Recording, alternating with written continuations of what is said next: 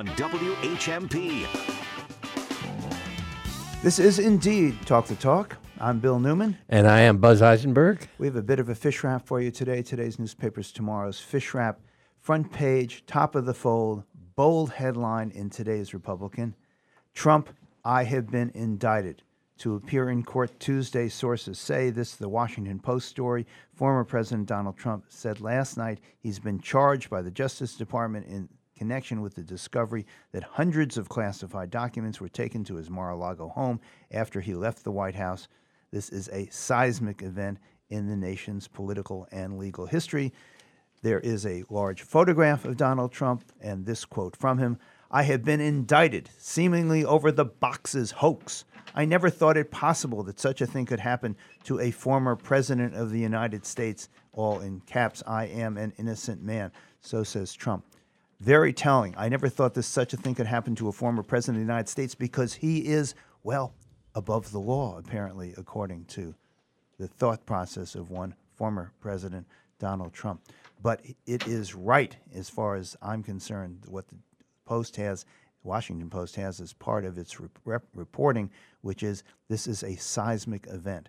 The Justice Department does not indict unless it thinks that there is a very strong probability of conviction, and unless that conviction is likely to end with a sentence of incarceration. Well, just uh, we all remember it was a grand jury that decided to indict. It was uh, a grand jury. Uh, look, the old adage is a grand jury could indict a ham sandwich. A grand jury does what prosecutors ask them to do 99.99% of the time. This is a Justice Department event yes, the grand jury has to indict because the Justice Department can't on its own indict. But the Justice Department sought this indictment and asked the grand jury to return the indictment, and the grand jury did what it was asked to do. Well, I, yeah, if I was sitting there and it was a former president, I'd be listening awfully carefully to the evidence that was being presented. And so I, I, I think that it's. Well, he hasn't seen all the evidence that's been presented yet. But I know. It'll be really interesting Tuesday to hear what the actual uh, we'll see if it's a talking indictment, a speaking indictment, and how the how detailed it is. But Trump is in a lot of trouble. This is a seismic event. Another very significant event yesterday. The United States Supreme Court headline New York Times. Obviously, the New York Times went to print. The published edition went to print before the indictment story was uh, fully developed or in not in time to make the uh, uh, Uh, uh, physical edition of the New York Times today. In turnabout court rules, map denied black voters, surviving pillar of civil rights stays intact. Surviving pillar of civil rights stays intact with Alabama redistricting case. We are going to talk about this many times on the show. This is another really extraordinary event in the history of the court and the country. This is the survival of Section 2 of the Voting Rights Act, which most commentators, including myself, thought was probably dead, but it has survived by a 5 to 4 vote, and it will have significant impact not only the rights of African Americans and other minority groups to vote in the United States and to be represented uh, in local and federal legislatures, but as well, it will show that there is some some tenacity, some vibrancy, uh, some life to the Voting Rights Act that many of us thought the Supreme Court was about to put uh, to death, and it didn't. Very interesting, a five to four vote. And then one other matter we should note Pat Robertson has died. The broadcaster who made religious made religion central to the GOP and its politics and ran for president has passed he was a really important figure in American politics. He made the Christian right the powerful force it is in American politics. I don't think that his passing will necessarily change the, that dynamic. It is now baked into our political structure and the fabric of the country. So much going on. Let us turn now, if I might, uh, if we might, to Max Page, who is the president of the Massachusetts Teachers Association. Max Page, I'd like to have you focus, if you would, please, for us on some Massachusetts developments that are happening today, mm-hmm. this week, and next week. So, from your perspective, from your perch as president of the Massachusetts Teachers Association, significant matters in state politics and state policy. Tell us what you see. Thanks, Bill and, and Buzz. Good morning. Yes, those are some epic events going on nationwide, but there were some important developments here in the ongoing budget debate, which can get really weedy quickly, but is so fundamental to whether we are able to invest in our public schools and colleges, transportation, um, rural schools, and, and, rural aid, as our as your next speaker will, will likely want to talk about as well. So the Senate um, yesterday uh, announced its tax uh, program, tax reform bill, um, and they very noticeably left out uh, hundreds of millions of dollars that were, that in my mind, are pure giveaways to the very the very rich. That is in um, opposition to what the governor proposed and what the House of Representatives passed. So um, I'm saying this because this is a this is frankly the ongoing debate about uh, what happens to the fair share amendments. That is the millionaires tax that um, MTA and its partners in the Raise Up Mass Coalition helped pass this past November. An epic um, long-term change to ask the very wealthiest to pay a little bit more for public schools and colleges and transportation systems. Unfortunately, there's been effort to give some of that back by giving major tax cuts to the very wealthiest.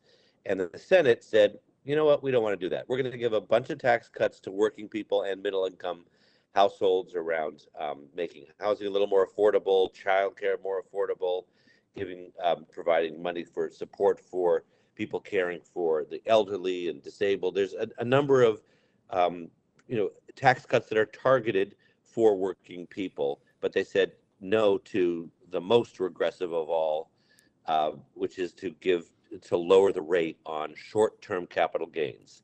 That's uh, you know that's the money one makes from back and forth stock selling. The vast, vast majority of um, those capital gains are made by the very wealthiest. So this was, in our minds, a pure giveaway, and we're glad that the Senate has at least said no. Now we see what happens to uh, in the debate uh, between the House and the Senate as they resolve both the budget and their differences in their tax packages. So where does it go now? To a committee to be reconciled between the House and Senate, and how does it get reconciled? Given that there will, how to put this, irreconcilable differences. Well, it, with all due respect to um, Beacon Hill, uh, this is now when it moves to the back rooms. Literally, there's a conference committee that will go probably radio silent, meaning the, the, the, the members of that conference committee will not really speak to the public um, and we'll go try to work out the differences in their budget. And at some point, whether during the budget process or a little bit after, they will work on this tax package. It's a little unclear whether it all gets done in one in one place or whether it, they're sequential. That is, resolve the budget and then resolve this tax reform um, recommendations. But it's all pr- will pretty much recede from public view, which is of course frustrating for those who are not in the legislature. Frankly, it'll probably recede from view from most senators and representatives and be very focused in on a, that conference committee as well as the leadership of the two houses, probably in dialogue with the governor. But we're going to keep pushing very hard. Um, in fact, we have a action for our members and anyone else, massteacher.org slash no giveaways, urging that there not be these massive giveaways um, to the rich because that's going against what we did in November which is to pass a centuries, uh, a historic century-long um, effort to uh, ask the very wealthiest to pay a little more so we can have uh, the public schools and colleges and transportation systems that we deserve. Okay, so one quick follow up on the substance and then one on the process. Let's look at the process for a minute.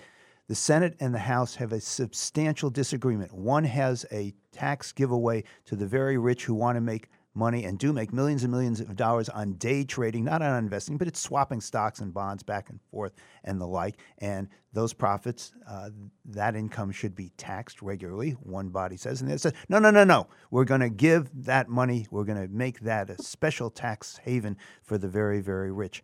It's a substantial disagreement on policy that's been very public. And now it goes to a back room where it gets decided and then it comes out and then there's no more debate. It's an up or down vote in the House or Senate. What kind of a messed up, to my view, uh, uh, processes that?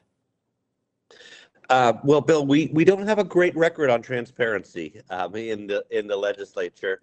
I, um, and there's been you know national studies about how the lack of transparency. We we should have more um, clarity, openness about these debates. I fully agree. It is possible that those those differences will be too large to resolve right away. And there, who knows? They may kick it down the, the can down the road on the coming month. They don't have to make these tax decisions right away.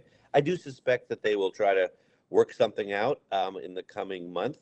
The the legislature uh, is supposed to have a budget by Ju- July one. We almost never make that, uh, so it's possible that with this tax uh, reform issue floating out there, we will uh, it'll go who knows maybe to the end end of July.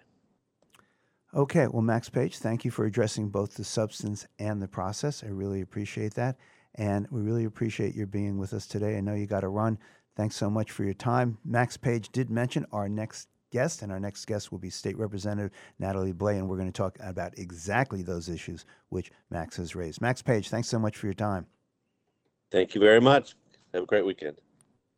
More Talk the Talk with Bill Newman and Buzz Eisenberg coming up right here on WHMP.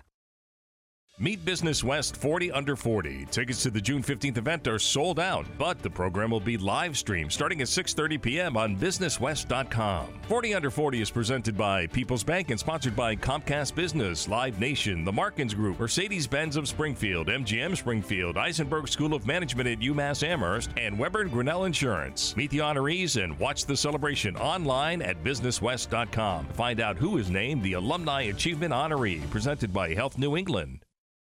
Come on over to the co-op, the Greenfield Cooperative Bank.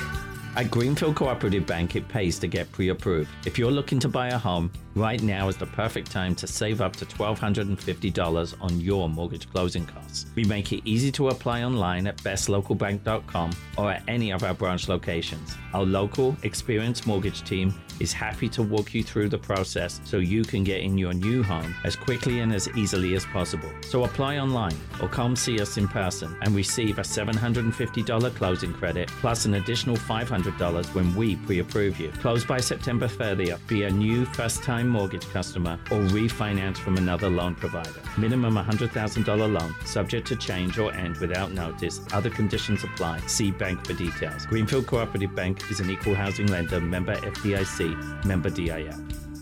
You can count on your friends at the co-op.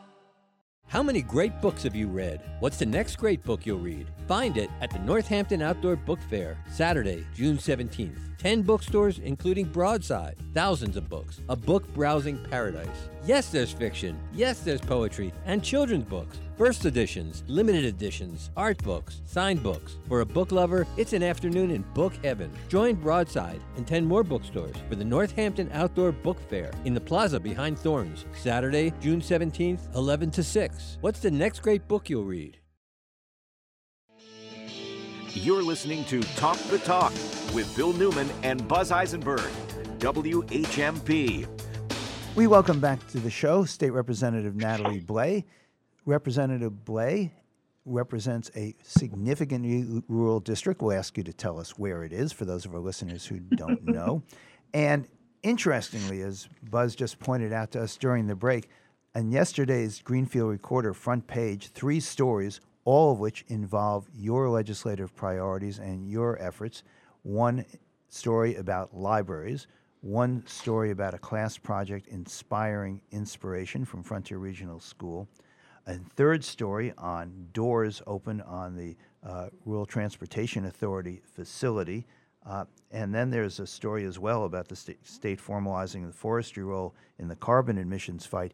So much that you're involved in, and so many important issues.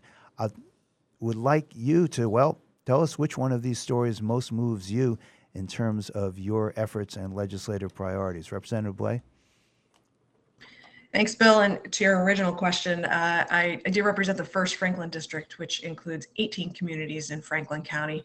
Uh, pretty much, if you start at the Vermont border in Bernardston, I have the southern half of Greenfield, Leverett, Sunderland, Deerfield, west, uh, all the way to the Berkshires. Uh, those are the 18 communities of the, the first Franklin district. And uh, I've been lucky enough, as, as, Buzz knows, and I think we talked on the last show, to be attending a lot of the town meetings uh, in these communities, most recently in Bernardston. Um, but in terms of your second question, uh, it, what was most impactful on that front page was the students. Um, you know, I, I met with these Frontier Regional District students last year in their eighth grade class as they were looking at their civics action projects. And uh, Anna Haskins, Greta Hale, and Malcolm Howard uh, brought forward an idea to ensure that ingredients on menstrual products were included on the packaging. Believe it or not, it is not required that the FDA, the federal agency, uh, is it does not regulate what what is included on the packaging. And as a result, these students said that, that is a problem for us not to know what we are putting into our bodies and very close to our bodies. Um, pads, tampons, menstrual cups, and discs and are considered men- medical devices by the FDA. And for us not to know what is contained in these products was a real problem for these students. Uh, so we've been working with them in the meantime. We Senator Comerford and I introduced an act relative to menstrual product ingredient disclosure. Uh, we've stayed in touch with these students. And on Tuesday, they and their parents drove to the State House and testified uh, before the Joint Committee on Public Health. And I have to say that they their testimony was incredibly impactful, and it's not a day that I will soon forget. When you say testified before a joint committee, a joint committee being a committee that's comprised of both senators and House representatives, and you say testify, what did what did they do? How many were there, and what were their points? Yeah, so the three students, Anna, Malcolm, and Greta, uh, each took their turn before the joint committee, which uh, the Senate chair is Julian Cyr from the Cape, the House chair is Marjorie Decker from Cambridge, and each one of them spoke to why they felt it was important to talk with us about this legislation, this this proposal, first of all, um, and why they've continued to work on it. And one of the students said, you know, we we know what is in the ingredients of the food that we put into our body, but we don't know necessarily what is on the menstrual products that we're putting into our body. And that was that's a compelling point, and it seemed like it was a good thing for us to do as Massachusetts. We've been national leaders when the federal government has failed to act. And it feels like this is another instance where we could possibly do this in, at the state level in the absence of federal action. So I am struck by the probability that, notwithstanding the obvious nature of and the, the, the importance and the I think, need for such a bill, such a piece of legislation, someone is going to, some industry group is going to oppose it. It's not clear sailing for the legislation, or am I just being a pessimist?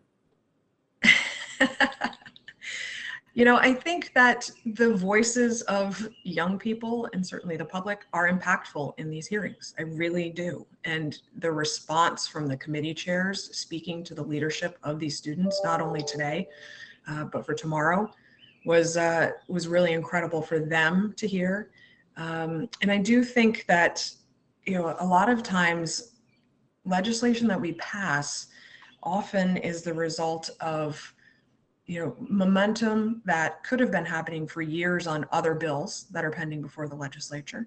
Um, you know, as we're talking about providing menstrual products more publicly for free, uh, you know, my colleagues, several colleagues have been working on that issue for years. Um, and so there's a chance that we if that we may be able to insert this language into a larger bill uh, that we could advance this session. Is this the is this the bill that that uh, calls for uh, uh menstrual products to be available on public college and university campuses? Is that what we're talking about? That is that is one of the bills. Yes, absolutely. And you know, it's very rare for a bill to pass in its when it's first been introduced. And this bill, it, this is the first time we have introduced this piece of. Sorry. We have a, and we have a special, very special guest with Representative Blais, constituent. uh, who has seems to have a lot on uh, their mind. Uh, uh, but at least we're not we're not we're not going to be sub, we're not going to be subjected to a bunch of doggerel. Please go on. Oh. Sorry about that. That was my dog, Bo. Uh, What's the dog's name? on Well, This is important. Bo. So, Representative Natalie Blais, I want to know uh, will the FDA, you think, uh, be paying attention to what happens in the Massachusetts legislature with respect to this uh, product labeling issue? Yeah, I mean, I hope that the FDA will take action. In the absence of that action, there is a bill pending at the federal level that could address this issue. So, know, I think there are multiple ways. You know, as we've discussed on this program before, there are multiple ways for for pieces of legislation or ideas to advance. Uh, in this particular instance, we have legislation pending at the state level. We have legislation pending at the federal level, and there is a federal agency that could act to ensure that ingredients are listed on menstrual product packaging. So, do you, as a legislator or one of your colleagues or your staff, do you contact the FDA and say, "Hi, this is what we're considering. Uh, what do you guys have in mind? What do you think of this?" Or is th- this just go this down? as- legislation was actually based, you know, once the students brought it to us, we did some additional resource in our research in our office and found that similar bills had already been passed in California and New York. So looking at the federal legislation, looking at the bills passed in California and New York, we then modeled a piece of legislation and introduced it here in the Commonwealth. So, could we turn our attention um, to regional transit? I know that's something that in the community that I live in is very important to people, and people are hoping that someday we'll be able to see public transportation come out uh, in the hill towns. Um, so, it looks like there's some movement in that regard. Yeah, we were lucky to attend, and I was grateful to be there with the the Franklin County delegation, including uh, Representative Aaron Saunders, who now represents part of Franklin County, and Representative Susannah Whipps, uh, who I now share Greenfield with. Uh, the Franklin Regional Transit Authority has been working on a maintenance facility since I started working for John Olver, if not before. I believe it's been 25 years that they've been working on a maintenance facility and just we're having a difficulty um, identifying a location and identifying funding. Uh, so after years and years of hard work um and dedication and not giving up, uh, the FRTA, the Franklin Regional Transit Authority, uh, opened a new $12 million facility that was funded with both state and federal dollars. It's located in Montague. So this was a real partnership between the city of Greenfield, where uh, the previous facility was located, and the town of Montague, who wanted to receive you know, this facility. Um, it's it's an incredible. i- The building itself will certainly exceed uh, energy performance requirements. It's a modern area. It includes indoor storage for buses, and while it took a very long time to accomplish, it certainly helps to serve our constituents uh, here in, in Franklin County. And coupled with the PVTA's facility that they opened in 2019, uh, we really do have a state-of-the-art maintenance facility um, facilities between FRTA and PVTA. Um, so I'm, I'm really excited for them. I'm especially excited for the bus drivers and the maintenance workers who were working out of a really horrific facility. Um, and they just made it work for them with, with band-aids and duct tape. And now they're in a state of, of the art facility, um, working every day to provide on-time, reliable public transportation to residents of the Franklin, of Franklin County. I was astonished. Mass Inc. just um, uh, released surveys that it was doing. I was astonished at the extent to which people want more investment in public transportation statewide. I think seventy nine percent. This was only a fifteen hundred uh, respondent survey, but nevertheless, uh, almost eighty percent, and and uh, he, out here, I think it's something like seventy seven percent. So um, there's a real push to increase public transportation. But there's also a real controversy and a real conflict here, Representative, which is that the sta- the eastern part of the state wants money for the T, and you want money for regional transportation authorities. And I'm wondering whether or not you see that conflict as being resolvable. I do, uh, but I'm forever an optimist. Uh, I do think that there is a growing awareness uh, in the Commonwealth, particularly in light of the climate change um, emergency that we're seeing, that a reliable, safe public transportation system is necessary for our entire Commonwealth, not just the MBTA, uh, but in the 250 communities that are served by the 15 regional transit authorities across the Commonwealth. And our RTAs have shown that they are responsible stewards of taxpayer dollars.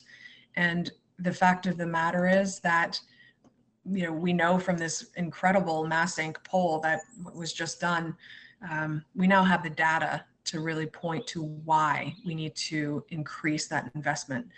Uh, we know that the RTA services are connecting residents with medical care, with you know shopping and errands, with healthcare appointments, to work, to visiting friends and family, and uh, we also know that 40% of RTAs are unable to provide seven day a week service. We know that 53% of RTAs do not provide service after 9 p.m.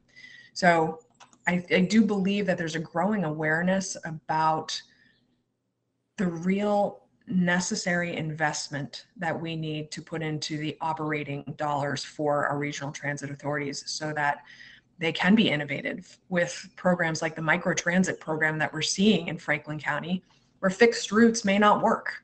You know, a fixed route, whether it's a short bus or a large bus, is not necessarily work in Ashfield.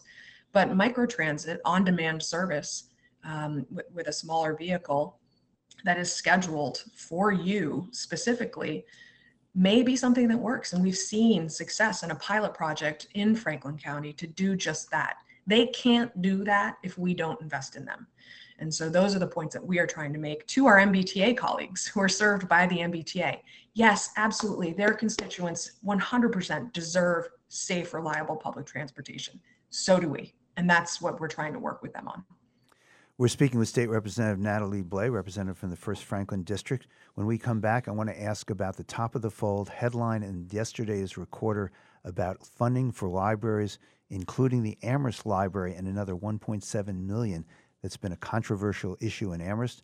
The library, how much eh, will be spent on it and how big will it be? And we'll talk about that right after this break.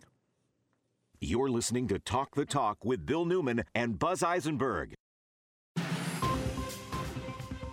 This news update in Spanish is brought to you by our friends at Holyoke Media. Yo soy Johan Rashi Vega con la síntesis informativa de Holyoke Media. El presidente Joe Biden vetó el miércoles una legislación que habría cancelado su plan para perdonar la deuda estudiantil. Es una vergüenza para las familias trabajadoras de todo el país que los legisladores continúen con este intento sin precedentes de negar un alivio crítico a millones de sus propios electores, dijo Biden en un comunicado al anunciar su veto. A pesar del veto, el plan de Biden aún no es seguro. La Corte Suprema de los Estados Unidos, dominada por una mayoría conservadora, está revisando un desafío legal que podría eliminar el programa. Se espera una decisión este verano. Si se promulga, el plan de Biden perdonaría hasta 20 mil dólares en deuda de préstamos estudiantiles federales para prestatarios que ganen menos de 125 mil dólares por año. Los pagos de préstamos estudiantiles se detuvieron al comienzo de la pandemia de COVID-19. Sin embargo, se reanudarán en agosto para cualquier persona cuya deuda no sea eliminada por el plan de Biden.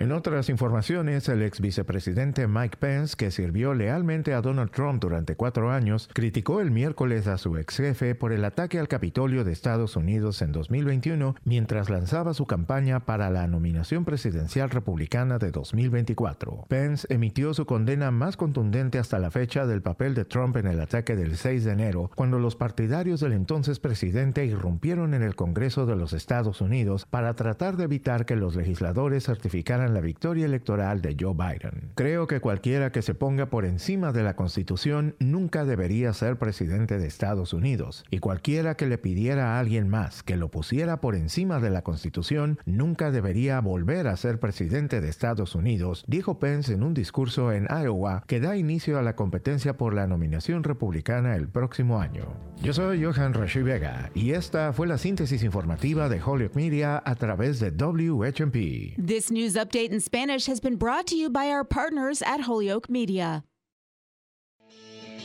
You're listening to Talk the Talk with Bill Newman and Buzz Eisenberg, WHMP. We continue our conversation with State Representative Natalie Blais, representative from the 1st Franklin District, and I think some 18 communities that she represents.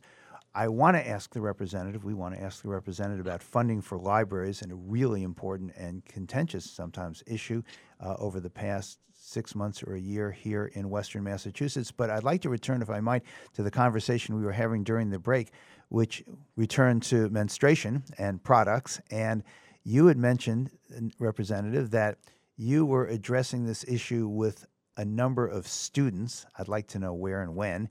And a mm-hmm. number of those students, or a majority of them, were, how to put this, of the male persuasion.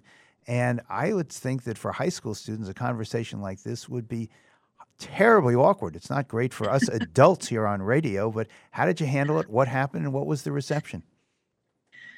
Uh, you know, I, I take this, it is just something that happens in our bodies, right? And so we want to normalize that as much as possible. Uh, so it is important to me to talk about this with as many young people and adults as I can. Uh, but you know, in I just stuck to the facts. You know, as we're talking with students, um, just talking about our bodies, how they work, how it is important for us to know and to be informed about what we are putting into our bodies is uh, is a critical thing. And I, I want to say that one of the important pieces that came out of the hearing on Tuesday was you know the good work that Senator Comerford has been um, doing around PFAS and the fact that um, some products like Spanx, which are some which is underwear that you can wear during your period that that absorbs uh, blood, it, that has been found to contain PFAS. So you know, these are forever chemicals that we have been finding in our in our water, um, in products that we use every day in the home, and to think that you know we could be potentially putting products like PFAS in or around our bodies uh, was particularly uh, compelling. I think certainly for the Committee on Public Health. But how about for the kids in the classroom who were not females, who were not menstruating? How did they? One of the students, one of the students who's been pushing this, Malcolm, was tremendously impactful in his testimony before before the committee, saying, "Look, this just does not impact me personally, but it does impact people that I know. Uh, it impacts." You know sisters and mothers and and, and aunts and others and so and I just rhymed with that. That was really uh, something there. Uh, but it it goes beyond who you are as an individual, and it makes us just be very aware of watching out for others and ensuring that if they are using these products, they understand what is included in them, so that they can make informed decisions going forward. Do you have a sense, Representative, that these students, these young people, are more mature uh, more sophisticated than how to put this. We were? Than me? Yes. 100% it, was something that my legislative aide corinne and i were talking about. Um, they are incredible advocates. And the thing that i love about the the civics projects that these students are doing which is a result of legislation that we passed is you know, they are getting the data necessary to make their cases you know, whether it's a poll or a survey or research or papers, whatever it happens to be, uh, they have the data behind what it is that they're talking about. And in many cases, they've surveyed their peers. And so not only are the voices of the people who are presenting these ideas lifted up, they're lifting up the voices of their peers who they have surveyed to say, how is this impacting you? Um, in this year's classes, I've been going around and meeting with other students. You know, we're talking about opioid addiction. We're talking about behavioral health. Um, we're talking about local food systems. I'm trying to think of the other topics. We're talking about providing um, sort of ways for accessibility in the classroom. You know, these are the issues that are top of mind for young people. And yes, I think that they are way ahead of where I was at that age, and I'm not going to speak for the two of you. well, I, I just have to share one very short story. When our daughter, who is three three years older than our son, I think she was in seventh grade when she got her period for the first time. I was sent out to find mini pads at the local grocery store. I brought them back. And we found out later that day, it was announced at dinner time, that our son, who was then in like fourth grade, they had a sharing time. He shared that his daughter got her period today, and they chased each other for about Her an sister, hour and a half. his sister. Yeah. his sister. I'm sorry, his sister. Yeah. She wanted to kill him because she mentioned it. So it, it's so reassuring to hear that kids are actually so much more mature than we were, even than they were. Yeah. Yeah. Well, hopefully they will, they'll lead the Commonwealth in this because they really are state leaders in helping us to introduce this legislation. So, Representative Blais, I'd like to turn to the top of the fold story in yesterday's recorder having to do with state funding, new funding for local libraries, the Tilton Library as well as the Amherst Library. Significant money with regard to uh, the Tilton Library, some uh, 472,000. With regard to the Amherst Library, an additional 1.7 million dollars in money from the Massachusetts Board of Library Commissioners. And as for Amherst, later on, way down in the story in the jump page of the recorder, just before we get to the end, it says this the latest money for Jones Library, that's the Amherst Library, comes after U.S. Representative Jim McGovern last month announced $2.1 million in federal funding secured for the renovation and expansion. The focus on local libraries and their importance to communities, both for the fabric of our community and the life in the community, as well as the uh, economics of uh, the communities. Libraries are now a focus. Tell us how that came to be and what you see as the uh, importance of this expanded funding, and why is it that the Library Commission uh, gets to decide this as opposed to the legislature? Mm. Uh, it's a great question, and I want to appreciate you framing that up, Bill, because our libraries offer so much more than just books. you know, they they offer spaces for knitting and coffee and yoga. Uh, our children build Legos there, and they are concert spaces and art galleries. Sunderland Public Library is now offering kayaks to to rent, so that you can go right out onto the Connecticut River. They are the fabric of our communities, and what we saw in Amherst and Deerfield was each of those communities were awarded grants to help pay for construction of new libraries through the Massachusetts Public Library Construction Program. And that program helps communities across the Commonwealth improve their public library facilities um, through technical assistance, planning, design, construction, and in this case, both Amherst and Deerfield were awarded significant amounts of money to construct new libraries. But as a result of the pandemic, we saw increases in costs because of supply chain gaps, inflation, labor shortage, et cetera. And so many libraries saw extraordinary increases to the cost of their project across the state. Um, Senator Comerford, Representative Domb, and myself worked together with legislators across the Commonwealth whose projects were impacted. There were 10 other communities whose projects were in jeopardy. We worked together, the libraries worked together, the friends of libraries worked together uh, to really lift up the fact that these were circumstances beyond their control. And as a result of these project increases, some of them were on the chopping block. And so we worked together in order to get this 15% increase across the board for all of these projects to cover those cost escalations that had put many of these projects in jeopardy. Representative, did that require new legislation, new appropriations, or was the money somewhere else?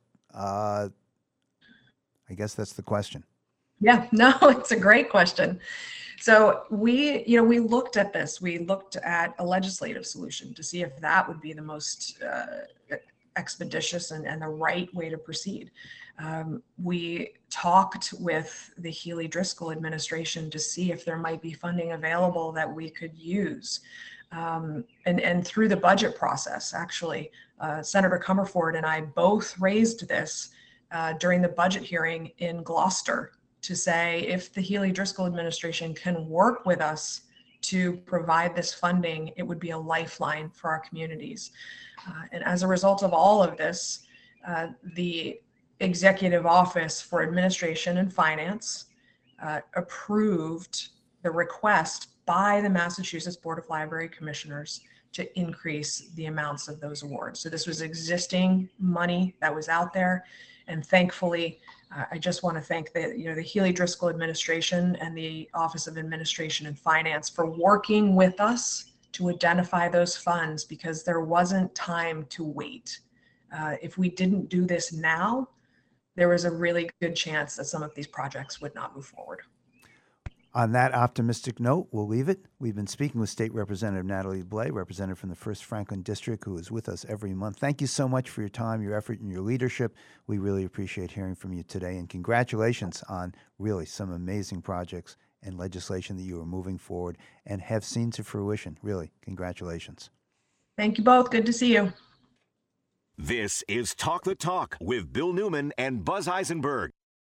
The Western Mass Business Show with local dynamo Tara Brewster, Saturdays at 11 and Sundays at 2, only on WHMP. Brought to you by Greenfield Savings Bank with offices all throughout Hampshire and Franklin counties. GreenfieldSavings.com.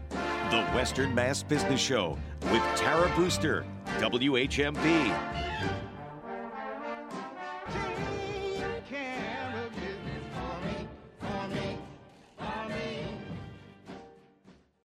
The Daily Hampshire Gazette, the Pioneer Valley's newspaper covering Holyoke to Deerfield and Belchertown to the Hilltowns, was awarded New England Newspaper of the Year for their local news coverage. Home delivered six days a week and online 24 7. Try their digital only subscription options and stay connected with your community wherever you are. Pick up a copy on newsstands, subscribe, or visit GazetteNet.com. The Daily Hampshire Gazette, covering the Pioneer Valley since 1786.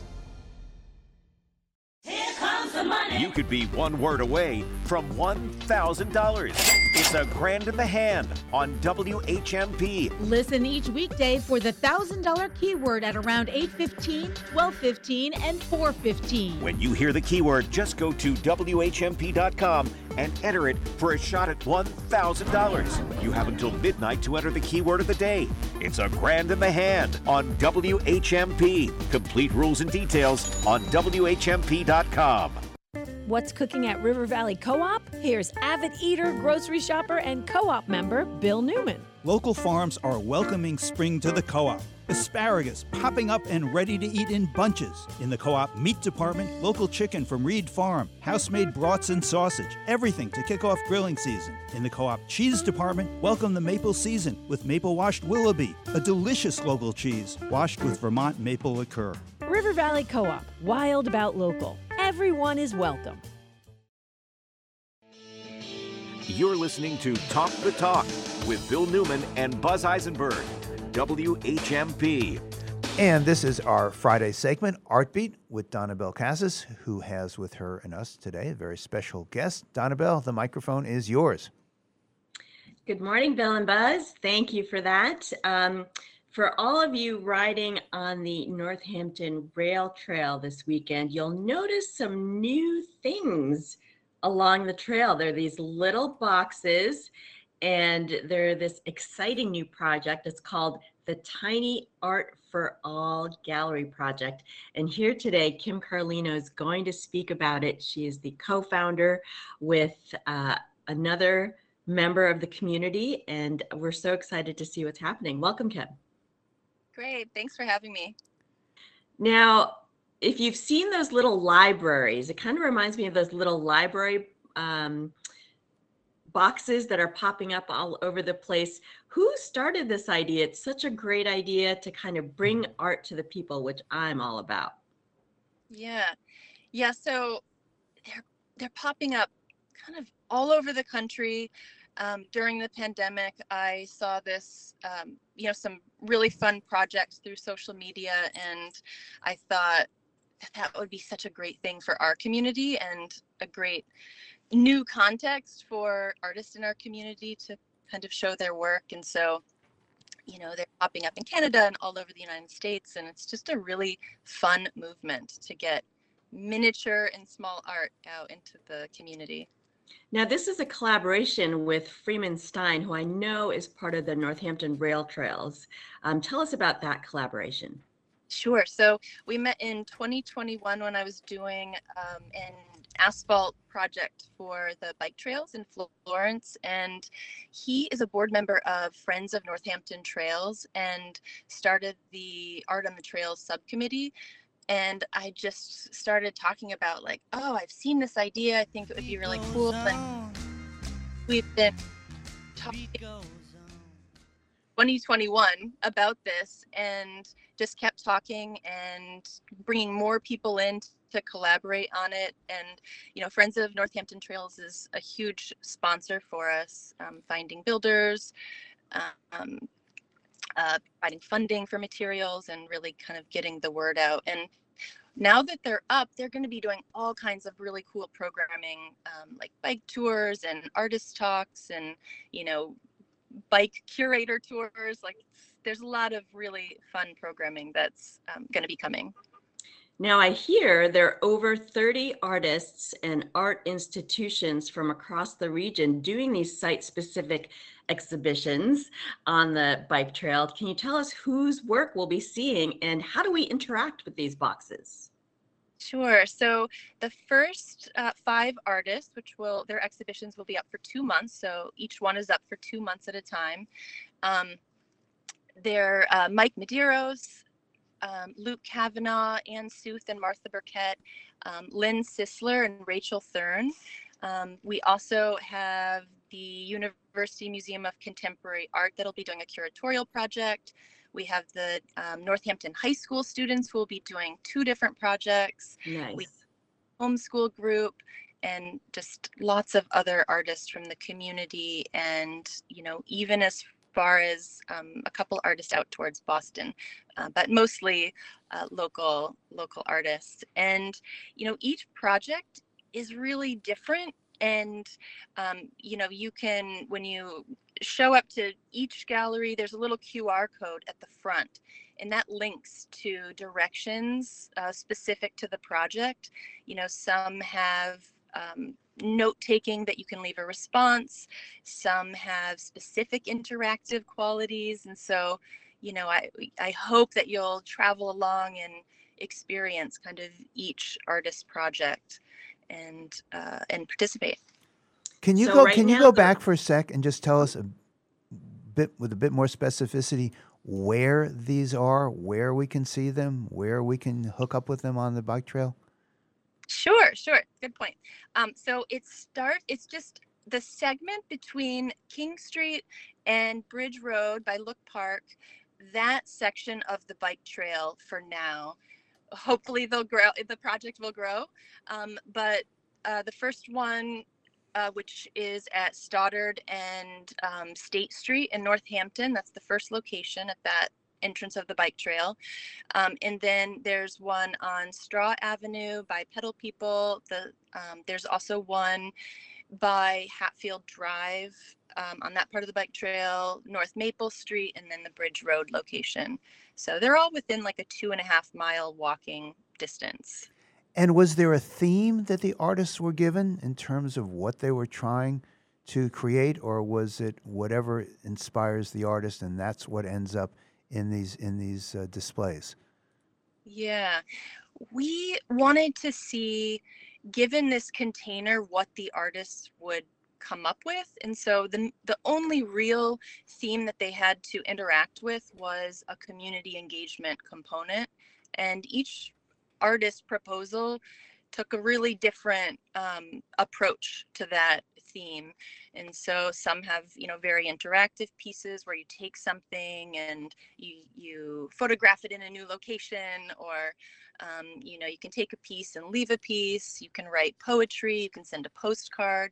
You know there's a number of different interactive components but community engagement was the main theme that the artists were um, responding to Now, these are neat little boxes. If you've seen those sort of pop up libraries, there are these little, they all look like enlarged birdhouses on a stand and they have a clear roof so that it's actually lit from natural daylight and there's a door with a knob so you can and it's a clear door so you actually are looking at the gallery space and you have the option to open the door and see what's inside and so when you look inside there are all these different things so far i've noticed um, some ceramic pieces i've noticed little tiny figurines in another one i mean they're just really curious looking things that you actually do want to interact with. So um, I don't know. I I love this project, and I do hope it it expands. And so there's a special grand opening this Sunday. Kim, tell us about that. So we're having our grand opening, and that will be at Gallery One and we'll be, you know, kind of acknowledging everyone that has participated. We'll be talking about them. The artists will be all on site, so they'll be able to talk about their work. And it's just um, a moment for um, the community to come together and celebrate more art in our public art in our town. Now, uh, the, get, just to remind us, where is Gallery One again? It's from 3 to 5 p.m. this Sunday. Yeah, Gallery One is at the intersection of State and Stoddard Street in Northampton. So it's the the King Street side of the bike trail there. Nice. Now, if there if people want to go online to check out more information, where can they see some of the work? Sure. So you can go to our website. It's Tiny Art for All Gallery. Was that with a four, number four, or F O R? Um, F O R spelled Okay. out. Okay. and- Yeah, and then you can, you know, also check in on our Instagram, which is Tiny Art Four with the number four, um, all gallery, and that has all the installation shots, the the process of installing them, and um, just what, what you know, little, uh, you know, kind of like videos about each project, and so that will continually being updated and we'll be having artist takeovers at different times and so that's a, a fun in real time way to kind of keep on top of what's happening in them And in just a very few seconds, at the grand opening, will the artists be talking? Will there be uh, some? Uh, what's going to happen at the grand opening? Yeah so the artists will be there they'll have a chance to answer questions about their projects and then you know that's at the beginning you know around like 315 and then we will um, people can take a walk and check out all the other ones so we hope you join Kim Carlino, thank you so much. Tiny Art Gallery for All. Check it out online. It's a great project. I hope you check it out this Sunday. Kim, awesome. Car- Kim, thank you so Kim Carlino, thank you so very much. Donnabelle Casis, thank you for bringing us Kim Carlino again. I really appreciate it. Can't wait to see this art project. okay great The beat goes on. The beat goes on. Drums keep pounding a rhythm to the brain. Find local news and local talk for the Valley.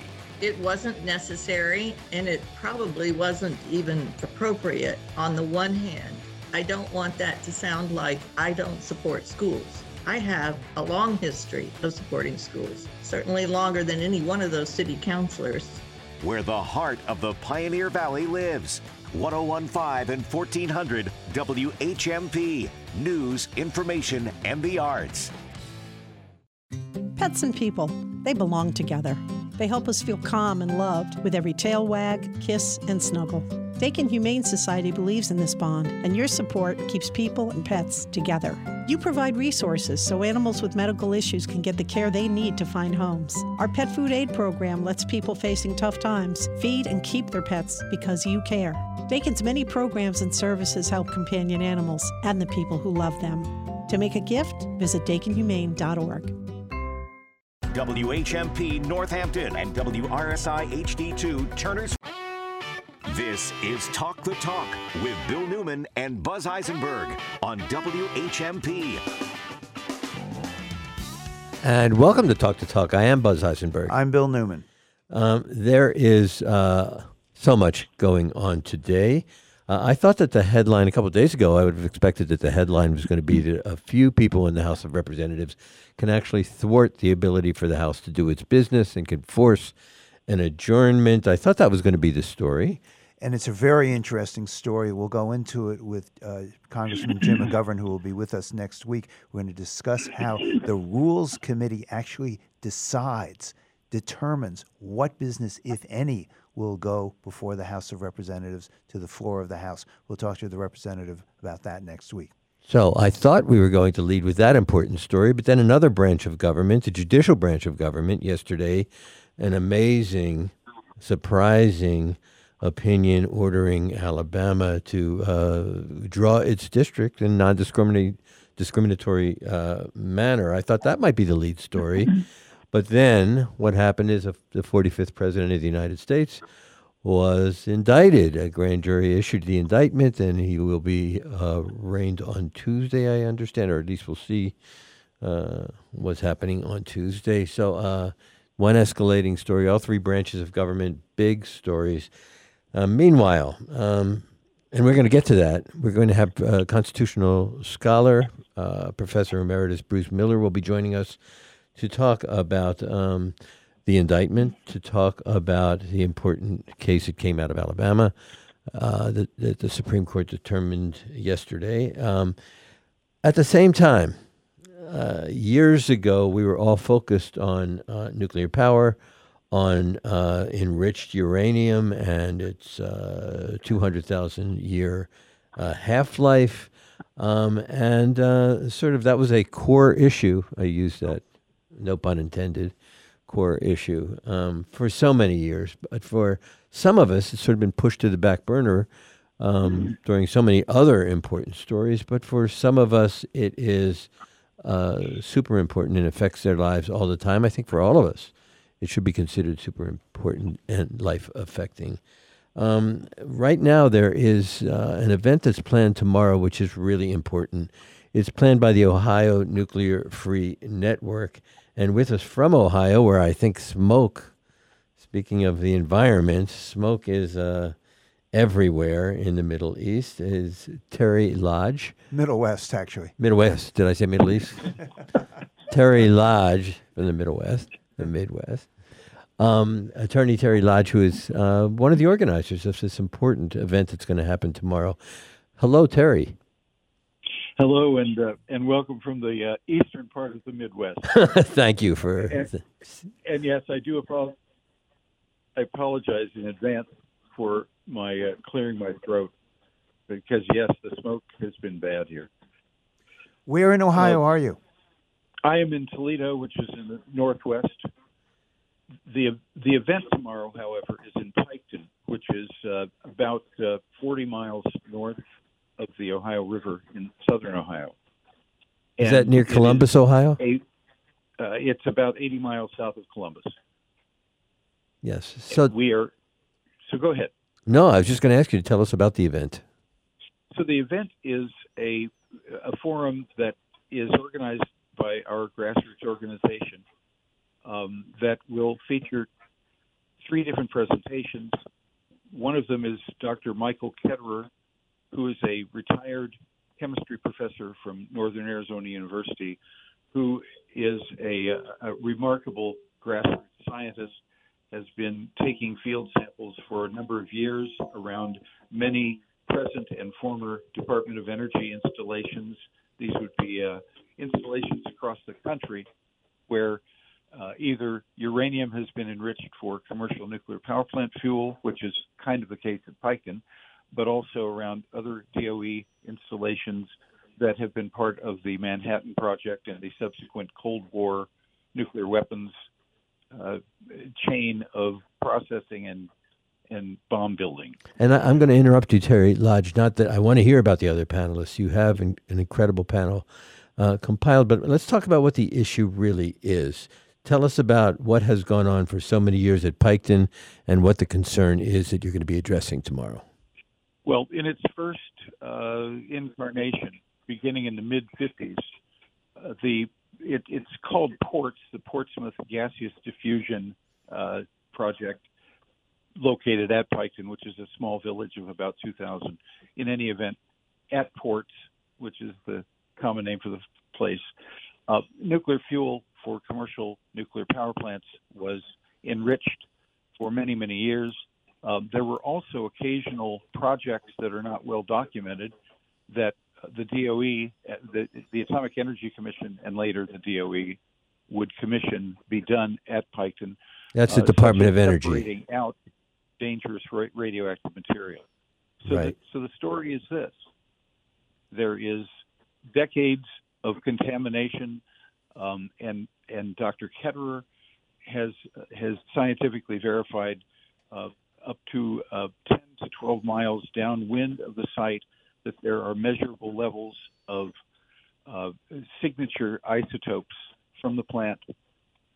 That, um, in fact, there are is considerable concern over the public health implications, which in turn is backed up by a second presentation tomorrow, which is Joseph Mangano, an epidemiologist from New Jersey, who is going to um, present his report and evidence that suggests very strongly that uh, half a dozen counties in the downwind zone from the ports plant have very considerable and statistically very significant spikes over the last couple of decades of cancers that are uh, associated with radiological poisoning and contamination.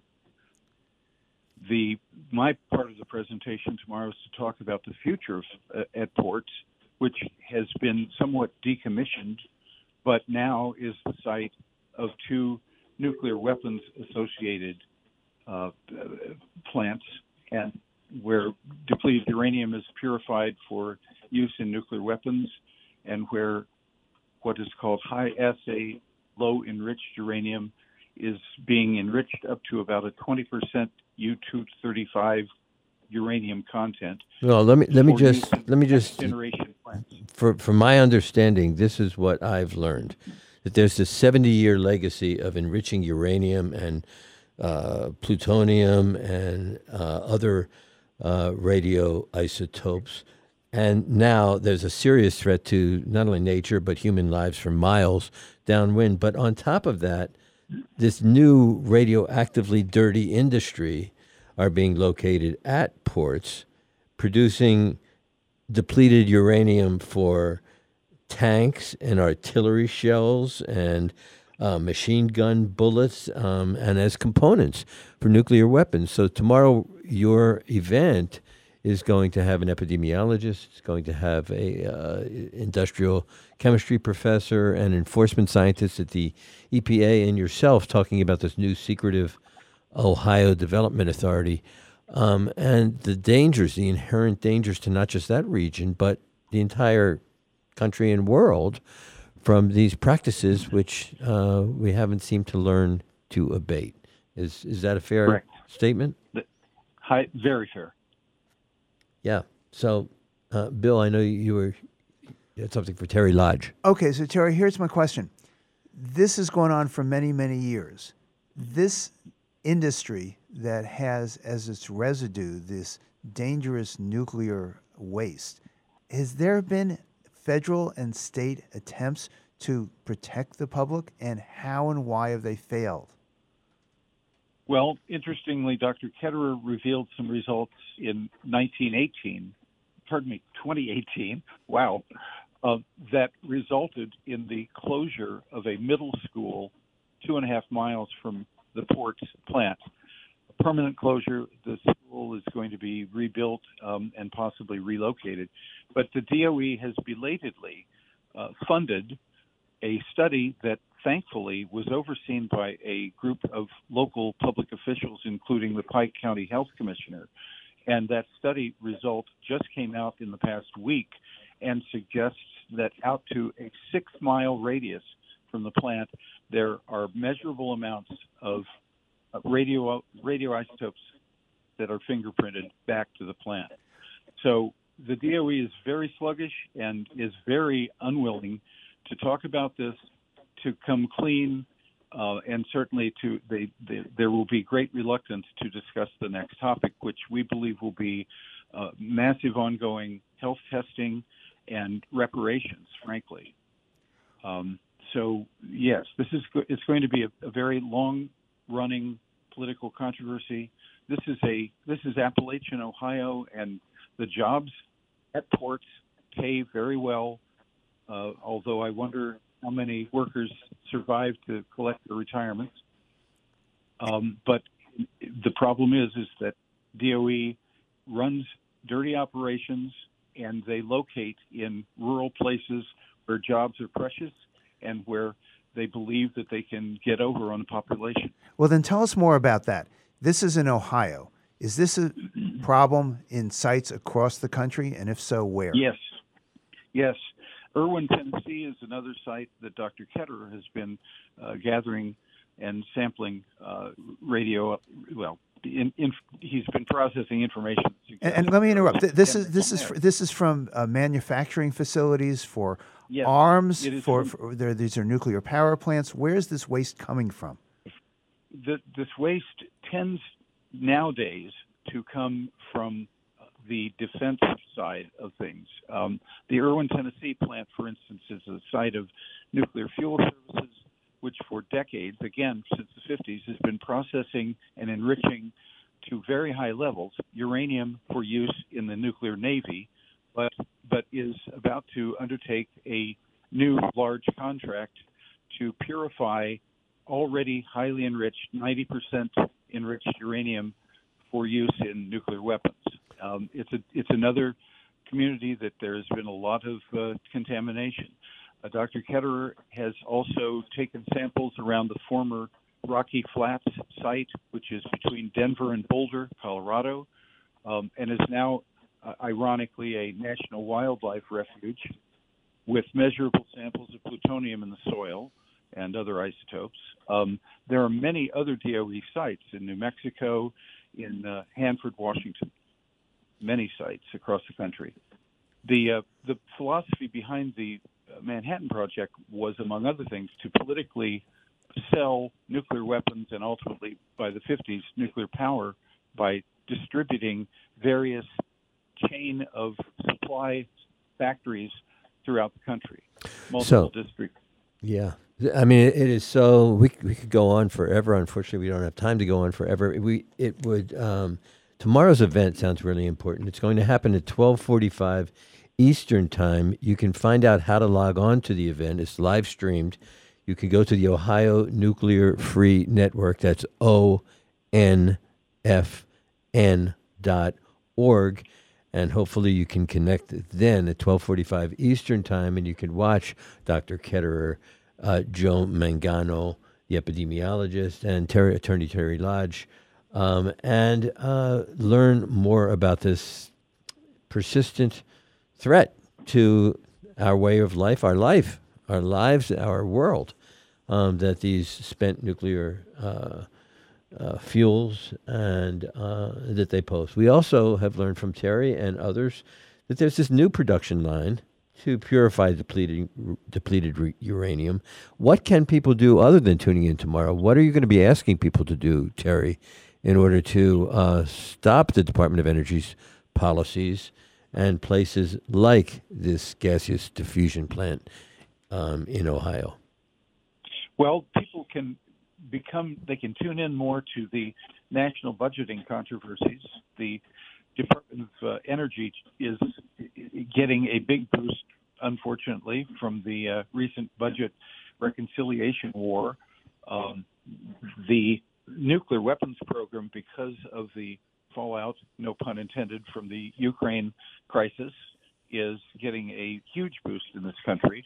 The DOE is pushing very hard in all of these congressional districts as in in order to, as a policy matter, uh, renew and expand our nuclear weapons arsenal. So people need to get informed, and they need to uh, find out what uh, they might be able to do, or if there are if there are DOE facilities near them, and need to start confronting members of Congress as well as uh, the administration. the Well, I hope people do, and they sh- and they should tune in Tomorrow, go to the Ohio Nuclear Free Network. That's onfn.org. Tomorrow, June 10th, that's Saturday at 12:45 Eastern, you'll be able to uh, watch the live streaming.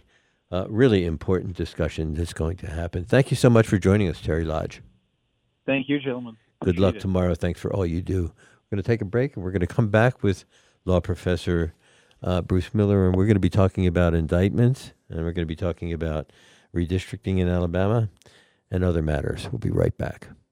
More Talk the Talk with Bill Newman and Buzz Eisenberg coming up right here on WHMP. The Paul Parent Garden Club, every Sunday, 6 to 8 a.m. Brought to you by Wanczyk Nursery, locally owned and operated since 1954. Visit Mike, Amity, John, and the rest of the team at Wanczyk Nursery, Route 9 in Hadley, and online at WanczykNursery.com. What's cooking at River Valley Co op? Here's avid eater, grocery shopper, and co op member Bill Newman. Local farms are welcoming spring to the co op. Asparagus popping up and ready to eat in bunches. In the co op meat department, local chicken from Reed Farm, house made brats and sausage, everything to kick off grilling season. In the co op cheese department, welcome the maple season with maple washed Willoughby, a delicious local cheese washed with Vermont maple liqueur. River Valley Co op, wild about local. Everyone is welcome.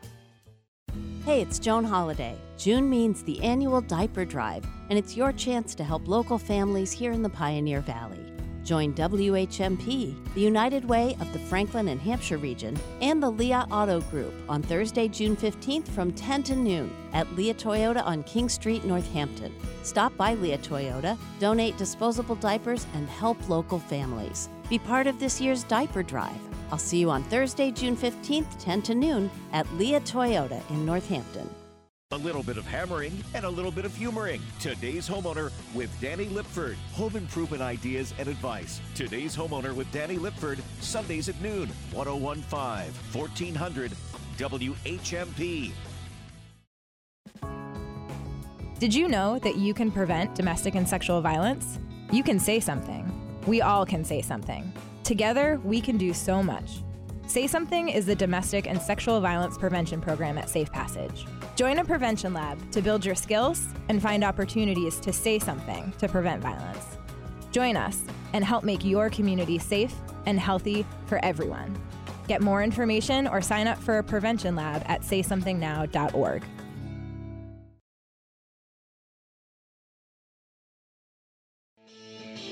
You're listening to Talk the Talk with Bill Newman and Buzz Eisenberg. WHMP. And welcome back to the show. Uh, there is just so much that we uh, may, that we should talk about. I think uh, we are so lucky to have uh, Professor Emeritus and constitutional scholar Bruce Miller to help us understand um, what's jumping, leaping off of the front pages into our psyches. And I guess uh, we're going to be talking about the indictment of the 45th president of the United States. But first, I think I want to talk about something that captivated our imagination a really important case that came out of the Supreme Court as it winds its way to the end of its session this year. And who better to talk to us about it than you, Bruce Miller? Well, I, I, thanks, thanks, Buzz, for uh, uh, that uh, that that int- introduction. I'm, I'm, I hope that's true. I'm, I'm not sure that it's true. It's a new and important decision, and I think one of the most remarkable things about it is the sense of relief that many of us feel simply because the Supreme Court did not overrule an important key previous precedent on the Voting Rights Act. So let's talk about what the issue was that the Supreme Court was confronted What the with. issue was in the Alabama case uh, was uh, what we might describe as a racial gerrymander. Uh, we've seen a lot of talk about gerrymanders, and we've seen the Supreme Court in general say hands off for the federal courts when it comes to the design and look of voting districts. That those are entirely subject to the political process, no matter how unbalanced they get. With respect to gerrymanders that limit African American voting rights and the voting rights of other racial minorities, the law is necessarily different. So let's just set the table. Alabama has seven Alabama has, has- seven districts. Right. So that means they have seven representatives in the House of Representatives. It has a 27% black population. Absolutely. So what was the problem? And the population had actually grown from roughly 21, 22% to 27% during the decade of the teens. The problem was that uh, there is only one, a majority African American district among those seven. Uh, so, roughly half of the proportion that you would expect from the African American share of the population. And the question was whether or not that violated the Voting Rights Act's prohibition against racial discrimination in voting rights. Well, more specifically, Bruce. Yep. What the court was asked to decide was whether or not the Alabama redistricting or districting plan violated Section 2 of the Voting Rights Act. Exactly right. And this is important because what the Supreme Court has done, what the Roberts Court has done, is destroyed over half of the Voting Rights Act. It did that years ago by essentially gutting Section 5. I'm going to ask you what that is in a second. And without Section 5, then all that was left of the Voting Rights Act was Section Yes, 2. yes. So tell us about Section 5 You and then tell us why this this uh, avenue of relief through Section 2 matters so much. I know it sounds a little down in the weeds, but this really matters. Oh, oh, it is in the weeds, but the distinction's not too hard to draw. Section 5 was the part of the Voting Rights Act that was at stake in the uh, in, uh, infamous and important decision, uh, Shelby County, County, versus yeah. Holder from about a dozen years ago. Section 5 uh, uh, required all of the jurisdictions which had historically engaged in voter suppression of African Americans, and that was many of them, to pre submit to the United States Department of Justice any changes in the voting rules that they wanted to adopt. The Supreme Court in Which Shelby would have included County, gerrymandering and district drawing and line drawing and voting includes procedures, everything, includes everything. The Supreme Court held that that pre-clearance process was unconstitutional, beyond Congress's power, because racial discrimination is over. That's Yes. what the Supreme Court said. Yes, the Supreme Court declared racial bias in America was over. Oh. It was done. We don't need preclearance. It's done. The South is a liberated zone of fairness and equity. Uh, yeah, the South, and not just the South, uh, you know, everywhere. My old district in California engaged in rampant uh, discrimination. Um, I was administered a literacy test when I first registered to vote, with great apology by my Republican registrar, who said she had to administer it to me so that she could Administer take it to uh, to right. other people, and we knew who, who those were. So this was a southern problem, but it was a national problem as well. And and just Chief Justice Roberts declared it to be over. And as you said, Bill, this put all the pressure on Section Two. Section Two allows people who believe their voting rights have been violated to sue. They have to sue. No help from the Justice Department. If people sue, uh, they can still get relief from discrimination. Right. And to ha- allow listeners to have some understanding of how important that Shelby County case is and was. As soon as it was decided, all sorts of uh, impediments to voting uh, were imposed across these districts, which now could do whatever they want without having the Department of Justice look at it. It was a free for all to decimate voting rights. And it literally, it, it just uh, reversed time back to pre Voting Rights Act, pre 60s. It, it did, and and significantly, all of the efforts going on right now to change the rules for voting in the swing states were unleashed by the Shelby County decision. They would not be possible without it. So that was an extraordinarily important decision. And and the question really was was the other shoe going to drop?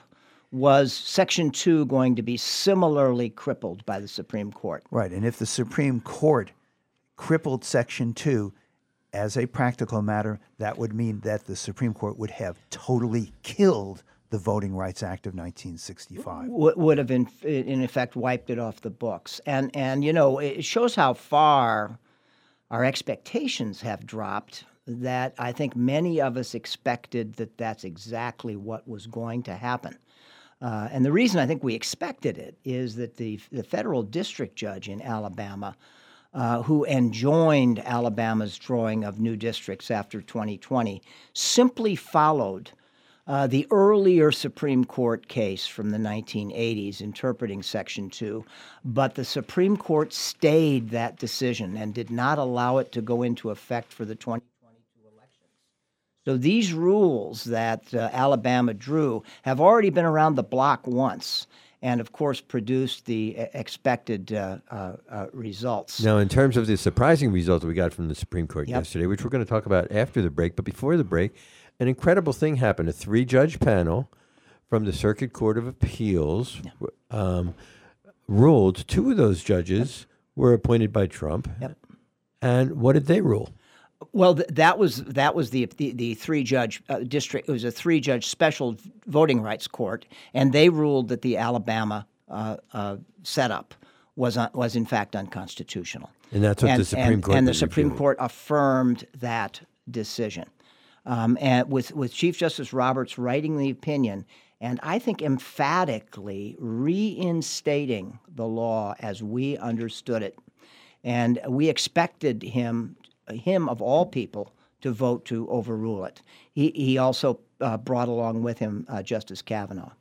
Yeah, and we should point out this was a five to four decision.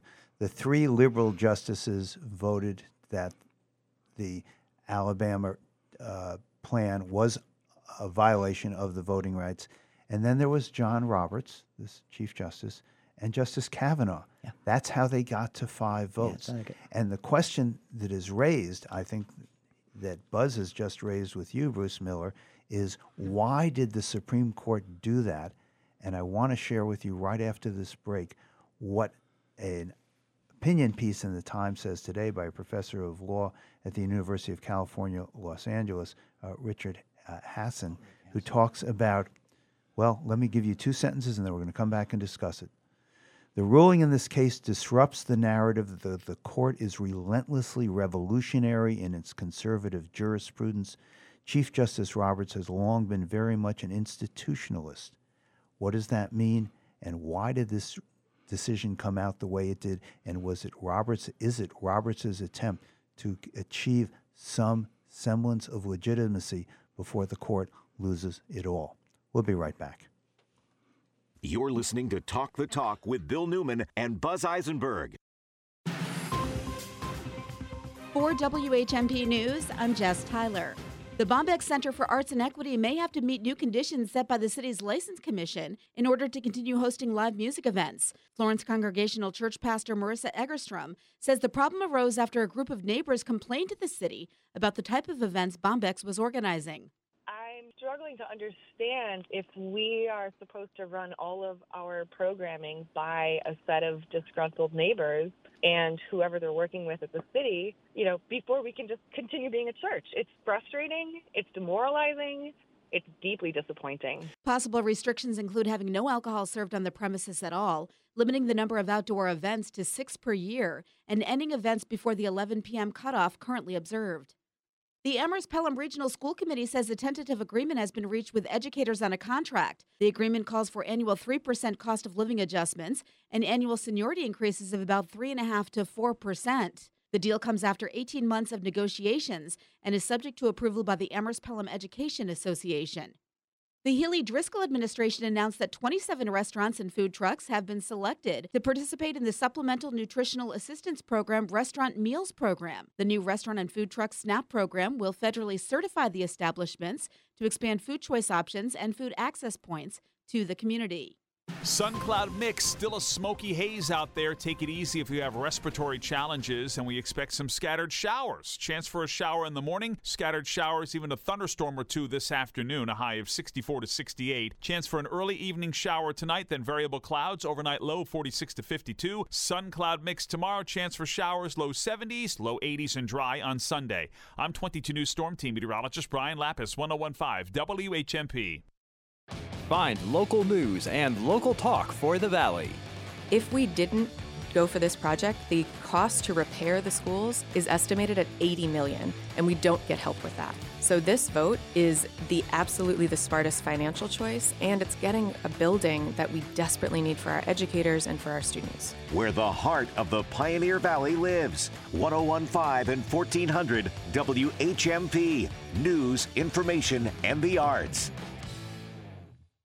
You love your car. We all do. It's part of our DNA. If your vehicle gets into an accident, the people to turn to are the collision experts at Fort Hill Collision Services in Amherst. Fort Hill lets you leave your concerns at the door. They'll fix your vehicle to better than factory standards and deal with your insurance company from start to finish. Fort Hill is locally owned and operated. They're part of the community and they guarantee the work they do every time.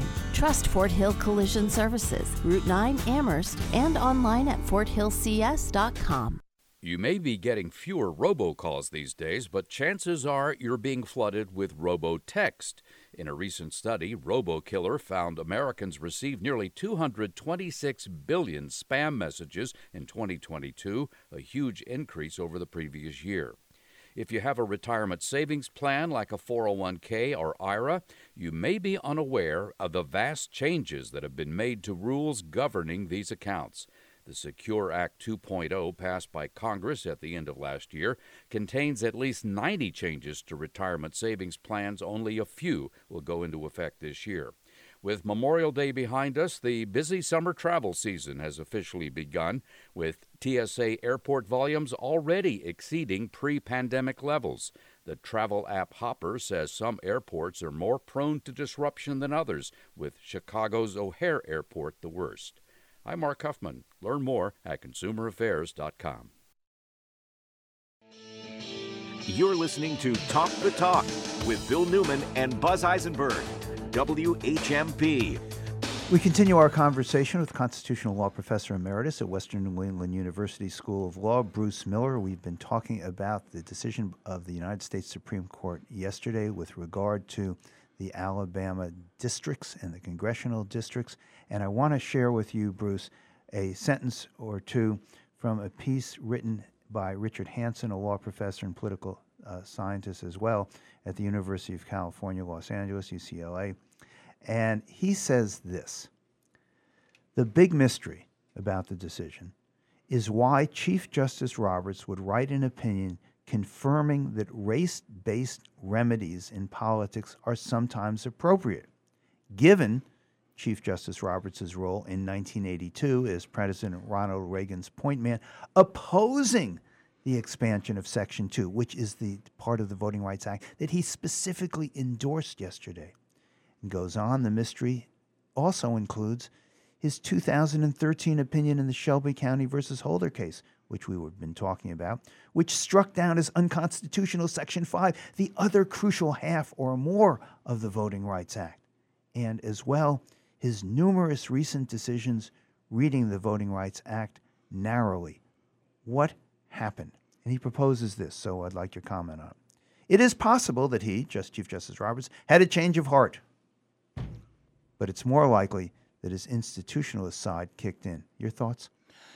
Uh, my sense is that it might be a little bit of both. Um, I think it, this is a very, very important piece of evidence that something we were talking about on Monday really matters, and that is public criticism of the court. I think the court listens. Um, I think they're aware uh, that since the founding, their legitimacy has depended on public acceptance of their decisions. And they've seen a tremendous amount of, uh, of uh, public criticism. Probably more, we had a burst of it after Bush against Gore, but probably more than at any time since the New Deal. I think Chief, Chief Justice Roberts is deeply attuned to that. So the institutional legitimacy part matters, but I don't think it's sufficient to explain. I think he also has to have changed his mind somewhat because in his previous decisions, previous opinions, as in Shelby County and also the school desegregation cases from Seattle and Louisville, where he precluded uh, race, taking consideration of race in order to achieve racial desegregation. That was put out of bounds. He said the way to stop discriminating on the basis of race is to not take race into account at all. Even Here- if it's remedial, even if you're trying to. Re- especially if it's if it's remedial. And he also was relentlessly ahistorical. That if you take into account historical and continuing social practices of discrimination, there's no end to it. And what we need to do is put race out of our consciousness. In this case, he says you have to take race into account in order to remedy racial discrimination. Now, we do have a statute here from Congress that requires it, but I think many of us expected that he would be prepared, as the dissenters were, to declare the statute unconstitutional for that reason. So I think it's really some of both. I do see some change in Roberts, and uh, you know maybe maybe I'm too hopeful here in thinking. Are we that- able to forecast as a result of having read this opinion, Yep. Bruce Miller, like which gerrymandering is going to be deemed acceptable and which gerrymandering is that is which squiggle when we draw a district Yeah. that eliminates a black majority in Yep. that district Yep. are we going to say is the court going to say is okay versus which is not Well, we should, we should clarify. The Supreme Court has made absolutely clear gerrymandering, political gerrymandering, is absolutely just fine with this court, and they're going to do absolutely nothing about it.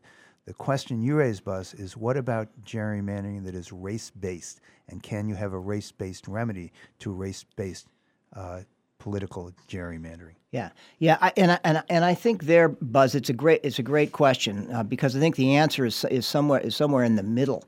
Um, the standard set by the old case that the court reaffirmed here, uh, uh, uh, the case from 1986, basically is looking at at three things, and two of them are, are pretty easy to to identify. One is, do you have an African American community that is uh, geographically concentrated and politically cohesive? That is, they tend to have the same preferences in whom they vote for.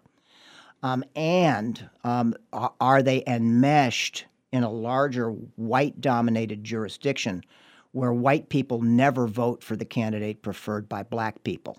Those are empirical things that we can test. And in Alabama, they were true beyond belief. So the Alabama case, in a way, was an easy case. The third part of the, of the standard from this earlier decision is can you draw a normal, regular district that would provide a, a black majority, a, a new district that would. What's a normal, regular district? There, what we've got here is, is, the, is the problem of the gerrymander generally. How do you tell what a normal district is? Some of it is what does it look like? Well, part of it is stop there for Bruce for a minute, if you would, please, Bruce. Because what we're talking about in terms of racial gerrymandering and diluting the voting power of uh, African Americans and other minority groups is what's called packing and cracking. Exactly. So why don't you explain that to our listeners, if you would, please, and then say, well, if there is packing and cracking, why can't there be a racial remedy to the racially induced prejudice and bias Yeah. that's being incorporated into new voting maps? You bet. Packing and cracking is the way you gerrymander, racially or otherwise. And what that what that means, the packing part, is if if the designers know that there's enough black people in their state, that there has to be at, w- at least one black district. What they do is they try to draw that district so that it includes every black voter or as many as they can. And then what they do They pack them into one district. Pack them so into they one. Can, that's so they the can packing only only influence one, district. and then and then what you do is you divide all of the others, uh, the other African American voters in the other districts where they will always constitute a minority. That's how you can have an outcome where seven districts, twenty-seven percent African American population, and only one. And what the way seven, they seven representatives seven will end up being one- white right, right. and one of Right. color. The, the, the historically most concentrated black part of the state in, in Alabama, the so called Black Belt, named for its soil, um, was deliberately uh, divided by the, the Alabama legislature. That is, instead of having a district that represented the Black Belt, which would have been sort of politically natural, highly concentrated co- community with similar political interests, they divided the Black Belt in half and with the result that uh, just just under half of the uh, one district was African American, and just under half of the adjacent one was African American. Uh, North Carolina legislature has done the same thing in Asheville, wonderful town, one of the most progressive towns in the world. They they have no Democratic representation because the whole city has been packed and cracked, and that's that's how you do it. And and what Roberts says uh, in in this decision is, uh uh no more. You cannot pack and crack when it comes to race. And that's what the Tennessee legislature did with Nashville. That's right, exactly right. Nashville similarly similarly treated. Well, we could go on forever. This is such an important case, and and frankly, such an important surprise. Um, And I want to come back. I know we're going to take a break. When we come back, I want to know what is the effect going to be on other states? Will this, in fact, potentially, at least, at least uh, determine which party is going to control Congress after the next election? but I also want to focus on a little indictment that happened yesterday that is worth noting. We're going to take a break. We'll be right back. This is Talk the Talk with Bill Newman and Buzz Isenberg. Hi, Thom Hartmann here. Be sure to join me noon to 3 Eastern Time, Monday through Friday, right here on the Thom Hartmann program. Occupying the media three hours a day, five days a week for We the People. On 1015, 1400, and 1240. Join me noon to 3 Eastern Time, Monday through Friday, right here on the Thom Hartmann program. WHMP.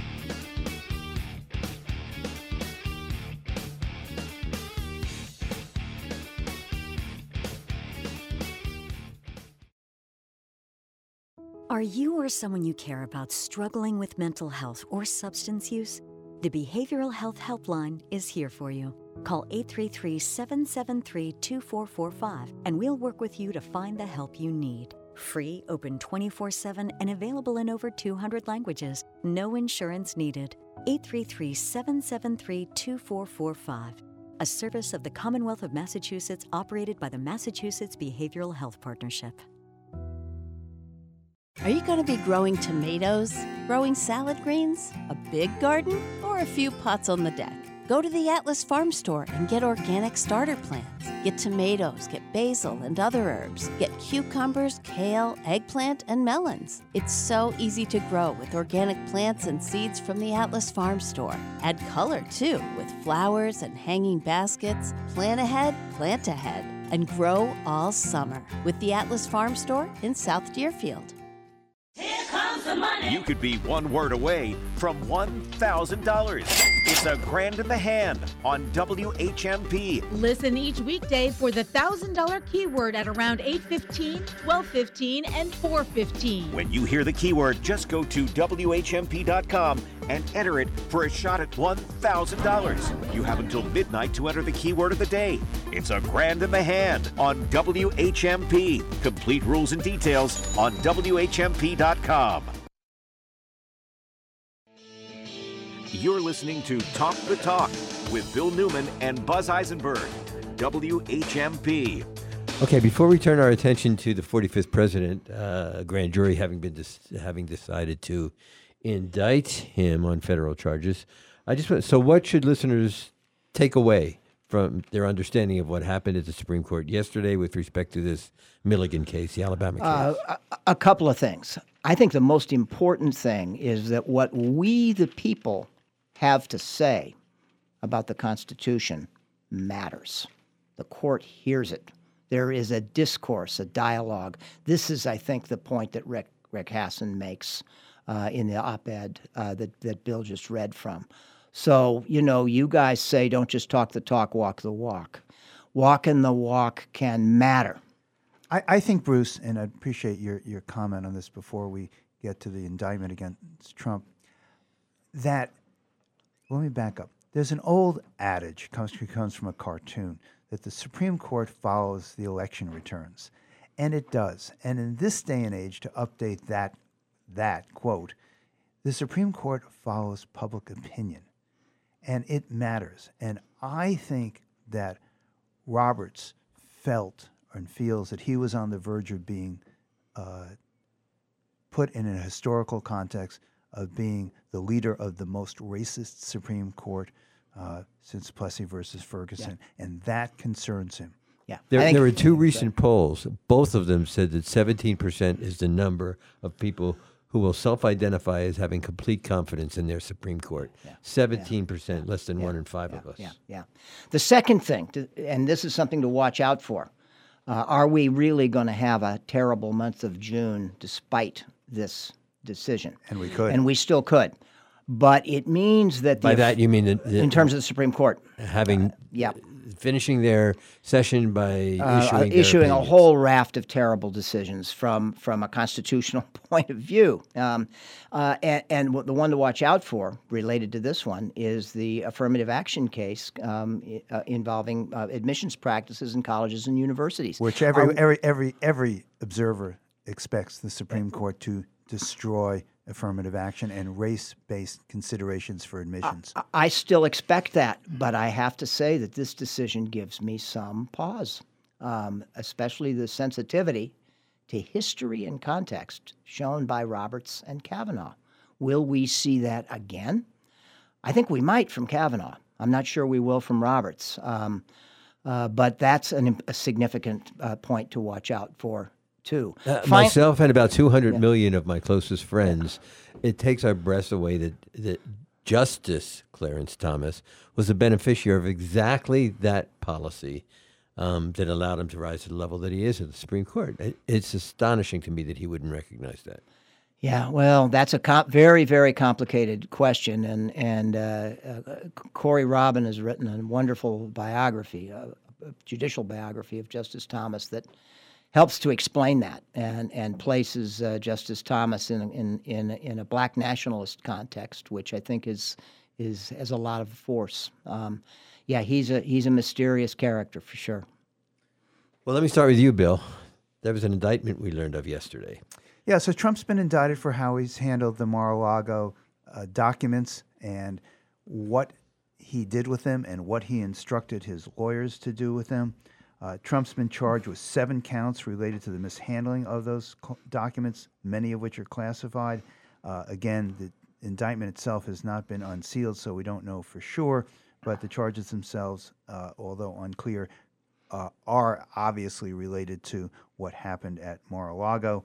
Trump announced on his social media site, Trump Social, that DOJ lawyers had informed his legal team that he'd been indicted, and that is exactly what happens. The lawyers are informed, the lawyers inform the client, and the client now has informed the rest of the country and the world. Exactly. Your thoughts, Bill? Uh, I'm sorry, Bruce. Well, you know, I, I'm. Uh, none of us have seen uh, the the indictment. I don't think any of it is public yet. We have what we've got is various people characterizing bits and pieces that they've seen.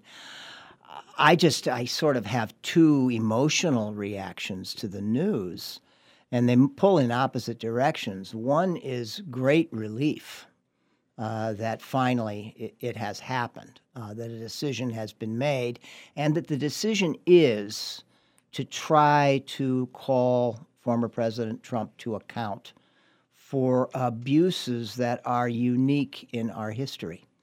If we didn't call him uh, to account, we would, in, in effect, uh, uh, endorse collectively the proposition uh, that the, the president's misconduct cannot be reached, cannot be remedied, that he's beyond the law. I also feel uh, an impending sense of dread because I'm very concerned uh, that uh, this will, for various reasons, uh, be a test of our institutions that we might not pass. The heart of my concern there is uh, the importance of the idea of classified documents, the use of the Espionage Act. Each of those realms uh, of, of classifying things in the world has been largely abused by our government in the past. The classification system has by and large been a system of assuring secrecy. Now, in order to reach President Trump's profound misconduct, we're going to see the prosecutors relying uh, on the importance of, of, of the fact that documents have been labeled secret. Um, I'm, I'm very concerned about that. Espionage Act, even worse. Uh, the Espionage Act has, has by and large been used historically uh, to to punish uh, to punish whistleblowers. It has deeply unsavory origins uh, in the Red Scares post World War II, which what was used against Julius and Ethel Rosenberg. We have remarkably strange bedfellows in welcoming the use of all of these tools to go after former President Trump. I hope that what we have is a compelling story of his abuses as opposed to something that looks like more technical charges. I think that story can be told, but I'm concerned, especially in light of the narrative flood that is already emerging from his side, uh, that, uh, again, in terms of how the public sees this, that it won't be enough. Are you afraid that the institutions, that the legal system is not really equipped to deal with the political fallout? Yeah. In a word, I sure am. And what does that mean? Well, it, it means that, uh, you know, when, when many of us were deeply concerned back in the 2016 campaign that if Trump were elected even once, that it might be the end of the constitutional structure and, and, and our aspiration towards political democracy, incompletely achieved, but worth trying, that it would mean the end of that. And his uh, persistence, his ability to hang on, and even to thrive in the face of everything, has you know made made that test probably even even more in front of us now uh, than it than it was then. It's hard not to share your fears. I mean, this is a twice impeached president. The evidence in each of those impeachment was overwhelming. overwhelming that he had he had violated his oath of office. Yeah. repeated time for personal gain. Yeah. and both times we had a Senate that just thumbed its nose at the rule of law. Yep.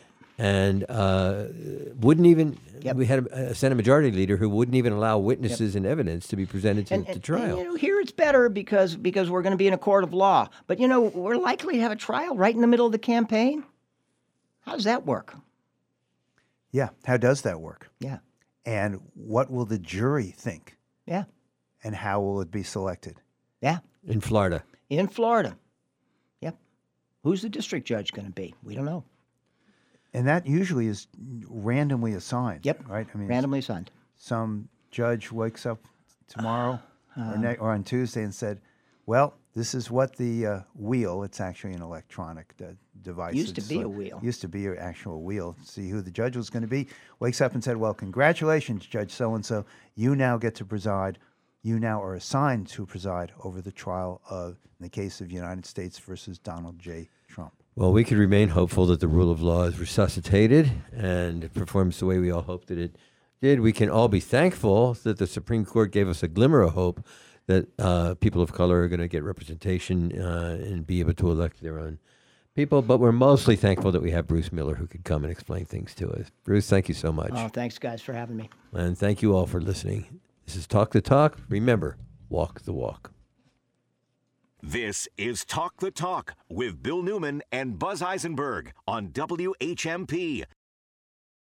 It's the all new Western Mass Business Show with local dynamo Tara Brewster, Saturdays at 11 and Sundays at 2.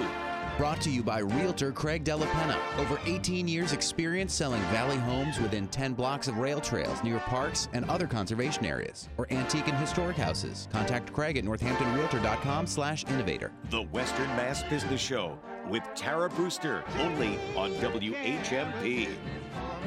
For some kids, home isn't a safe place. And in these times, access to trusted adults like teachers and counselors is limited. I'm Kara McElhone, Executive Director of the Children's Advocacy Center of Hampshire County. Our mission is to prevent and end child abuse in our community by providing safety, healing, and justice. The Children's Advocacy Center is open and providing resources to children and caregivers throughout Hampshire County. Please visit us online WHMP at Northampton and. WRSI HD2 Turners Falls, WHMP.com, a Northampton Radio Group station.